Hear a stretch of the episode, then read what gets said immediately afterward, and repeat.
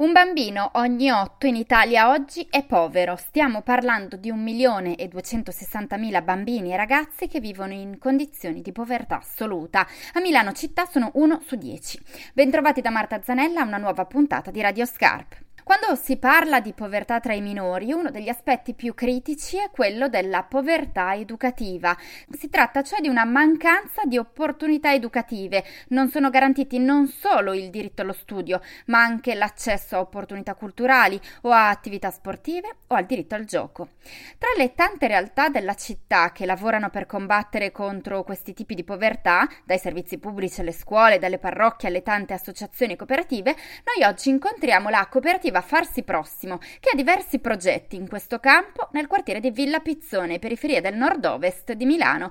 Ce li presenta Rosanna Siboni della cooperativa Farsi Prossimo. Sono progetti che cercano di accompagnare le famiglie minori nella crescita, quindi sono progetti di aggregazione, di socializzazione, sono progetti di sostegno anche ai percorsi scolastici, quindi di dopo scuola, ma anche di successo formativo anche all'interno delle scuole e anche di vero e proprio accompagnamento educativo a famiglie che magari stanno attraversando dei periodi un po' più difficili, quindi il tentativo è quello di accompagnare i nuclei, riuscire a trovare insieme a loro le risorse che hanno loro, che può offrire il territorio per un benessere complessivo del minore e della famiglia. Lo sport. Per i bambini e i ragazzi sport non vuol dire solo attività fisica. Spesso lo sport diventa un altro spazio di educazione e accompagnamento alla crescita.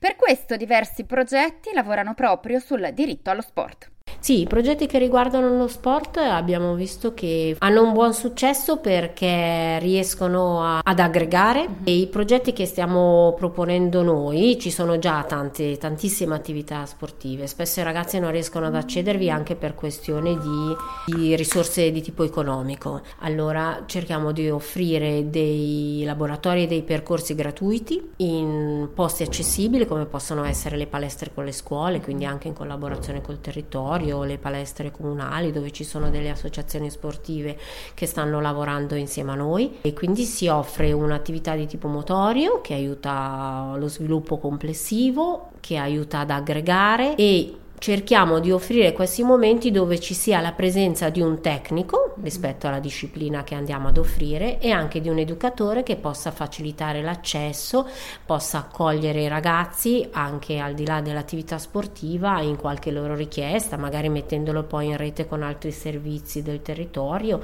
o dando anche loro l'opportunità di confrontarsi con una persona che può avere un spessore educativo significativo in questo momento della loro crescita. Abbiamo proposto diversi sport nel tempo, cioè dal classico calcio al rugby, abbiamo fatto le arti marziali, abbiamo fatto la capoeira insieme all'associazione Idea Sport pallacanestro qua della palestra di Via Vibio, abbiamo offerto un gioco sport con la merenda ai bambini delle elementari, la fascia è gli ultimi anni delle elementari, media e il biennio delle superiori. La Farsi Prossimo insieme ad altre realtà del territorio, associazioni, scuole, parrocchie, pediatri, ha aderito al programma QB finanziato dalla Fondazione Cariplo per contrastare la povertà minorile a Milano.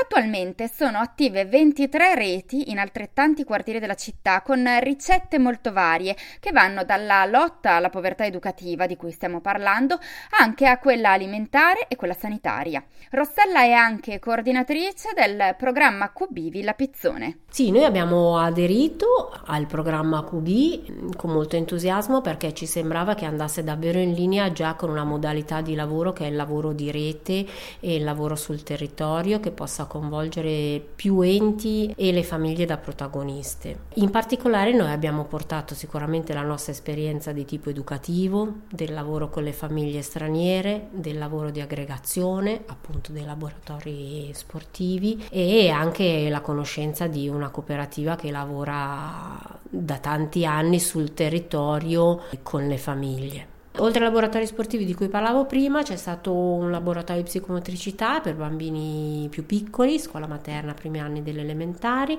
Abbiamo fatto dei laboratori di giocoleria, di giochi in scatola, ne organizzeremo uno insieme alle ACLI delle stampanti 3D.